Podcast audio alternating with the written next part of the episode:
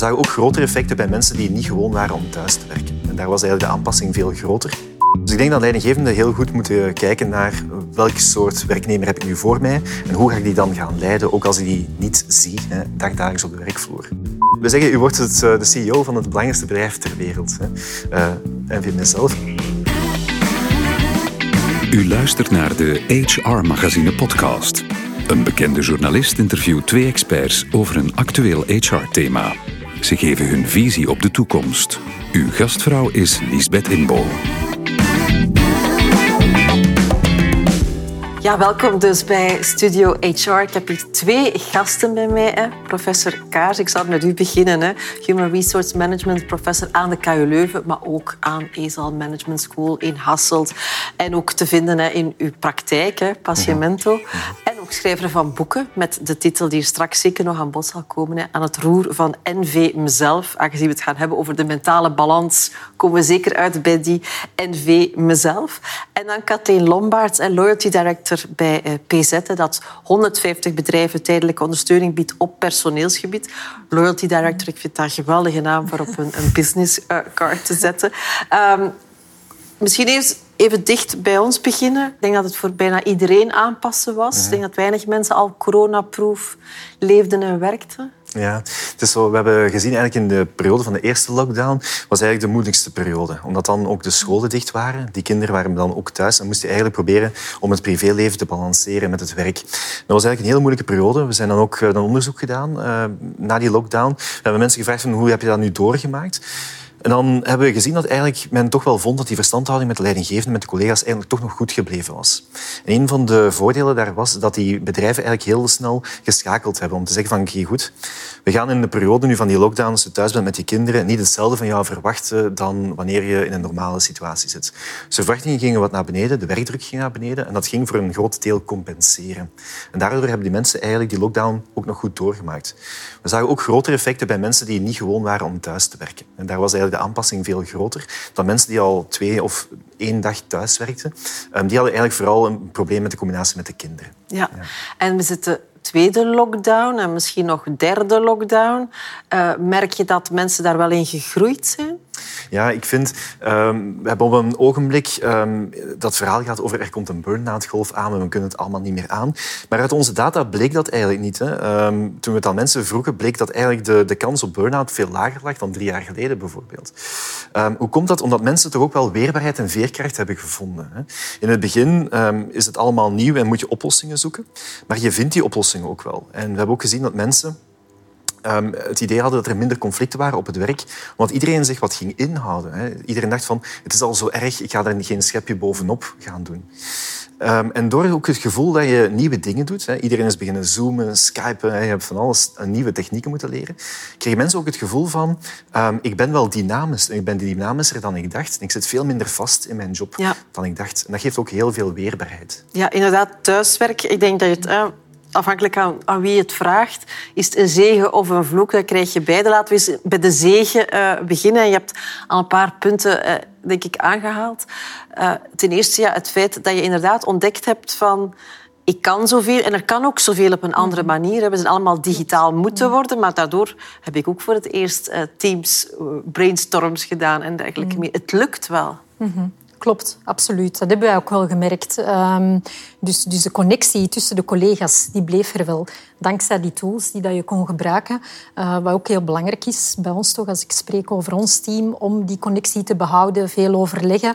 Um, en dat was iets dat goed werkte. Wat nog, wij kregen ook feedback van collega's die van verder ja, een grotere woon-werkverkeerafstand hadden. Ja, dat die meer rust vonden, in, in, en evenwicht vonden in, in uh, de balans werk en privé. Um, ja, concentratie, als je in een open space zit op het werk en er zijn veel mensen aanwezig. Um, heel leuk voor de sfeer, maar ja, concentratie dat is een moeilijk aspect en dat lukt dan ook wel beter van thuis uit. Ja. Maar natuurlijk, het geeft ook meer vrijheid, meer autonomie. Je, je kan veel beter je werkdag toch wat plannen. Um, is dat iets wat iedereen wil en kan? Ja, het is natuurlijk, ehm, je ziet verschillen tussen personeelsleden over, op het vlak van autonomie. Hè. Sommige mensen zeggen van geef mij volledige autonomie en dan voel ik mij het best. Andere mensen zeggen nee, ik heb wel structuur nodig. Want en als ik begeleiding krijg, dan voel ik mij ook vooral competent. Dus ik kan best wel met, met, met minder autonomie overweg. Dus ik denk dat leidinggevenden heel goed moeten kijken naar welk soort werknemer heb ik nu voor mij en hoe ga ik die dan gaan leiden, ook als ik die niet zie, hè, dagdagelijks op de werkvloer. Denk je dat de werkplek van morgen dat dat inderdaad dezelfde blijft? Je hoort soms wel eens bedrijven die zeggen ja, we gaan hier nooit meer allemaal samen mhm. zijn. We kunnen dat verkleinen, we kunnen dat anders gaan invullen. Hoe gaan jullie dat doen? Dat gaat zeker anders ingevuld worden. Dat merken we nu ook. Dus ik denk, het meest ideale zou zijn een mix tussen het thuiswerk en de momenten op kantoor. Um, waarbij wij, en ja, dat hebben we ook gezien de momenten dat de lockdowns um, even verdwenen waren. Welke momenten zit je op kantoor als je een meeting hebt, als je aan projectwerk moet doen? Waarom? De creativiteit, uh, die komt toch meer naar boven, merken wij nu al, als mensen fysiek bij elkaar zijn. Als je aan een project werkt, via Teams gaat veel verloren. Um, introverte mensen, ja, in een Teams-meeting komen die nog minder aan bod precies in, in, uh, in de communicatie dan de extraverte personen. Dus het samen zijn zal wel gerichter worden? Ja, absoluut. Je zal niet zomaar alle dagen nog allemaal samen moeten zitten? Ja, klopt. Dat klopt. zal, dat zal veranderen. Ik, ik, hoop toch dat bedrijven niet komen tot een soort optimalisatie van bureauruimte. Want ze zou kunnen zeggen van oké, goed, ik heb, eh, laten we zeggen, 100 stoelen op dit ogenblik. Ik heb ook 100 mensen. Maar goed, als dan de helft op maandag en dinsdag thuis werkt en de andere helft doet het dan op donderdag en vrijdag, dan heb ik maar 50 stoelen nodig. Ja. Maar dan is het probleem natuurlijk dat mensen elkaar veel minder gaan zien. En dat je dus ook minder van elkaar leert, dat die verbondenheid ook gaat uh, verdwijnen, want je ziet elkaar ook gewoon niet. Dan wordt het eigenlijk na het werk gaan wordt dan een beetje het idee van wie zou ik vandaag zien? Wie zou er vandaag gaan zijn? Terwijl je anders weet van oké, die personen gaan er zijn en het gaat een leuke dag mhm. worden, want die zijn er. Dus ik zou eigenlijk oproepen naar een soort, laten we zeggen, allemaal thuis of allemaal uit. En dat zou eigenlijk nog, uh, nog niet zo slecht kunnen werken. Uh, dan zou je nog met een bedrijf kunnen inderdaad jouw ruimte delen met een andere en zeggen wij palmen het pand in maandag, dinsdag, woensdag en jullie donderdag, vrijdag bijvoorbeeld. Dat zou beter zijn dan, uh, dan, dan reduceren. Het splitsen. Ja, want Omdat mensen het gevoel moeten blijven hebben, als ik naar het werk kom, dan heb ik een plek, heb ik letterlijk een stoel en een bureau om aan te zitten? Um, op zich niet hoor, want we zien dat heel veel mensen werken met flexdesks, dus dat, dat mm. lukt wel. Uh, mensen gaan dat ook hun, hun, ruimte een beetje personaliseren. Hè. Bijvoorbeeld, we hebben collega's die hebben een aktentasje bij, die halen hun computer daaruit en dan vervolgens halen ze een foto van een vrouw en een hond uh, daaruit. En dan kijken ze er af en toe eens naar en dan voelen ze toch wel dat, dat huiselijke gevoel. Dus mensen gaan ook wel met flexdesks daar goed uh, om. Maar ik denk dat het vooral belangrijk is dat je op voorhand weet, mijn collega's gaan daar zijn. En niet van, ah, die gaat er vandaag niet zijn, dus dan heb ik eigenlijk ook niet zoveel zin om te gaan. Want dan haal je eigenlijk die verbondenheid uit het team en kan het zijn dat je twee groepen gaat krijgen. De thuiswerkers van maandag en dinsdag en de thuiswerkers van donderdag en vrijdag. Ja. En dat wil een bedrijf meestal niet. Want wat je nu zegt, hè, twee groepen. Ik kan me ook inbeelden, uh, Kathleen, dat ook in, in deze woelige tijden de mhm. ene collega misschien opeens veel meer werk heeft hè, door omstandigheden of doordat er misschien andere collega's in quarantaine zijn geraakt en dergelijke meer. En andere delen van het bedrijf op veel minder werk terechtkwamen. Mhm. Hoe krijg je dat goed, hè? dat gevoel van ja, maar corona betekent dat ik met dubbel moet plooien, maar dat mm Kathleen wel webinars kan volgen? Ja, nee, dat klopt. Dat klopt. En dat is een gevoel dat ook wel aanwezig was op gegeven momenten. Ja, ja, ehm, mensen die, die, die vrijkwamen op projecten, niet onmiddellijk een nieuw project hadden. Um, Oké, je kan daar op twee manieren mee omgaan. Je kan zeggen van wacht tot er een nieuw project is, die mensen op tv zetten. Um, wij hebben dat niet gedaan. Wij hebben gekozen om die moment net te gebruiken om mensen hun competenties om te scholen. ja, te bevragen, wat is u, welke, in welke zaken heb je nog interesse dat misschien buiten hun comfortzone ligt, maar waar dat ze zich wel konden op focussen om die competenties verder te ontwikkelen. Um, mensen voelen zich nuttig dan ook op die manier. Um, we hebben ook gekeken van oké, welke afdelingen hebben op dit moment meer werk en waar kunnen we ja, extra mensen ondersteuning laten bieden. En dat kwam dikwijls ook zelf van, van die personen uit, dat die zeiden van ik wil mij nuttig voelen. Um, ik heb bijvoorbeeld nog ervaring in sales of in recrutering. Um, kan ik die mensen mee ondersteunen in het dagelijkse? En dat is echt wel een succes geweest om die mensen ook op die manier mee uh, in te zetten in het bedrijf. Heeft corona een soort solidariteitsgolf ook binnen bedrijven veroorzaakt, denk je? Een, een soort wat? Solidariteitsschool. Solidariteitsschool. Ehm, ja, absoluut. Hè. Dat zagen we ook in onze data. Dat mensen zeiden van ik ga toch wel opletten hoe dat ik iets ga brengen naar een bepaalde collega. Want het is al uh, moeilijk. Hè. Dus ik ga opletten dat ik niet extra stress ga realiseren. Ik denk dat het verhaal over het uh, verdelen van werk een verhaal is dat, dat eigenlijk al zeer oud is en dat bij zowat alle leidinggevenden wel ligt. Hè. Het probleem van leidinggevenden is um, hoe verdeel ik het werk over mijn team. En, en vaak hebben leidinggevenden zo'n idee van er zijn een aantal mensen waar ik echt wel op kan rekenen. Dat weet ik ook, dat ik daarop kan rekenen. Er zijn een aantal mensen die ik iets minder vertrouw, vooral met de belangrijke dossiers. En dan zie je eigenlijk dat er altijd veel werk naar een bepaalde groep van mensen gaat en veel minder Ja. naar de andere groep. Dus de leidinggevenden die het eigenlijk goed hebben gedaan tijdens de corona, zijn eigenlijk degenen die het zeer goed zijn gaan verdelen over de teamleden. En dan kan je dus inderdaad ook zeggen, kijk goed, ehm, er zijn bepaalde projecten die- moeten voort. Hè? Daar moeten we aan werken. Andere mensen die op die pro- andere projecten werken, hebben geen werk. Dus kunnen we dan inderdaad niet gaan kijken, kan die nergens ingeschakeld worden. Het leuke daarvan is, is dat je op dat ogenblik eigenlijk andere taken gaat doen. Je voelt je loskomen, je krijgt dus iets anders eh, om te doen. En dan geef je terug energie om de, je dagdagelijkse taken ook weer gaan op te nemen. Je hebt het gevoel van, ik heb iets anders kunnen doen buiten mijn dagdagelijkse taken. En dat kan zeer veel energie geven, maar je dan ook voelt van, ah, die competenties, ik, ik kan dat hier wel. Ehm, dat geeft me heel veel vertrouwen om dan weer verder te gaan doen. Nu hebben we dan een aantal dingen al aangehaald. Hè, van hoe krijg je die verbondenheid, betrokkenheid en dergelijke meer. Wat allemaal bijdraagt hè, tot het welzijn, tot die goede balans eh, vinden. Is dat vooral de taak inderdaad van mensen als Kathleen, van de baas? Ja, wij vinden dat helemaal niet. Hè. We vinden, Kathleen eh, misschien ook niet. Wij vinden dat de werkgevers in Vlaanderen al heel veel gedaan hebben. Hè. We hebben van alles at work gekregen. Hè. Er is Start to Run, Stop to Smoke, er is eh, fitness, eh, yoga, mindfulness. Vandaag hebben we zelfs kantoorhonden die je mag meebrengen. Dus de werkgever in Vlaanderen is best wel ver gegaan om het, ervoor te zorgen dat mensen zich goed voelen op het werk. We moeten ook kijken naar de rol van de, van de persoon zelf. Hè. Eh, je moet ook zien van hoe ga ik mijn mentale balans gaan houden? En misschien moet ik mijn eh, verwachtingen ook juist leggen. Een van de dingen die we vandaag heel vaak aanhalen is, is de roep naar waardering. Ehm, ik, ik hoor dat vaak. Hè. eh, werkgevers moeten nu zeker hun mensen waarderen. Maar wanneer dat we dat gaan doen, dan leggen we eigenlijk het weer in de handen van iemand anders. Hè. Als de leidinggevende ons waardeert, dan zijn we gelukkig. Dan is het de moeite waard geweest. Hebben we een goed jaar achter de rug. Als de leidinggevende dat niet doet, dan blijven we opeens achter en, en hebben we niks teruggekregen voor de kosten die we gemaakt hebben. Dat maakt ons zeer mentaal instabiel. hè. Dat maakt ons afhankelijk van een ander.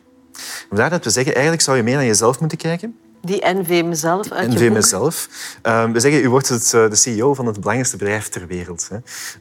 Eh, NV mezelf. U moet uzelf als een bedrijfje gaan eh, bekijken. Van, ehm, u moet gaan bepalen waar gaan we naartoe met het bedrijf. Wat gaan we wel doen, wat gaan we niet doen. Met welk bedrijf gaan we samenwerken, hè. waar gaan we gaan werken. En een CEO wacht ook niet op een ander. Hè. Die gaat ook zelf kijken van hoe ga ik het gaan aanpakken en, en dit is wat ik doe. En dan hou je eigenlijk veel meer in de hand en word je eigenlijk mentaal stabieler. Ja. Kan iedereen dat? Kan iedereen CEO Ja. worden van de NV mezelf? Absoluut. Het is een kwestie eigenlijk van je perspectief eh, goed te zetten en te gaan kijken, het onderscheid te maken tussen schuld en verantwoordelijkheid. Ik denk dat dat een hele belangrijke is. Want ik hoor heel vaak mensen zeggen, ja maar Ralf, het is mijn schuld toch niet dat mijn bedrijf mij in een burn-out heeft geduwd. En dan zeg ik, nee, dat klopt. Dat is, dat is vast ook uw schuld niet. Maar u heeft wel een verantwoordelijkheid nu om ermee om te leren gaan. En u moet hier wel uit. Hè. U moet het anders gaan aanpakken. Want uiteindelijk, als u in het ziekenhuis ligt of u ligt thuis in de zetel omdat u geen energie meer heeft, dan kan uw baas naast u komen zitten en zeggen, sorry, maar u moet het wel oplossen. Hè. U moet daaruit geraken. Dus u moet eigenlijk die NV mezelf beter beheren om ervoor te zorgen dat u de balans niet zo makkelijk verliest. Ja. Maar voor iemand heel introvert, je zegt als CEO ben je inderdaad iemand die zelf daden stelt en onderhandelingen afdwingt. Introverte CEO's hebben het dan toch moeilijker. Er zijn ook in, introverte CEO's die het eh, zeer goed doen. Ehm, het is eigenlijk een kwestie van technieken aanleren. Hè. Hoe ga ik dat gaan doen? Ehm, en voor jezelf ook goede afspraken te maken. Jezelf aan bepaalde regels te houden.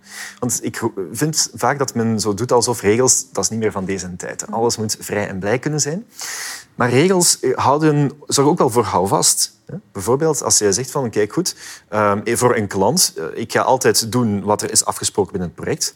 Komen er extra vragen, dan ga ik dat niet doen. En ik ga daar ook heel vriendelijk over, eh, zijn. Je vraagt mij iets extra. Sorry, ik kan dat niet doen, want dat is een regel van ons bedrijf. Wil je meer, dan moet je eerst naar het bedrijf gaan en ik ga dat zelf niet gaan doen. En zo zorg je eigenlijk ook dat je makkelijker door het werk laveert. Vind jij dat ook, dat er te veel bij de werkgever wordt gelegd en dat de werknemer ook een rol speelt in dat hele verhaal van dat mentaal welzijn? ik vind het eigenlijk een gedeelde rol. Dus ehm, de werknemer moet zeker wel initiatieven nemen, maar ik denk dat de werkgever wel moet zijn om die initiatieven ja, te stimuleren, uh, de werknemer daarin bij te staan uh, en ook te stimuleren door een proces om...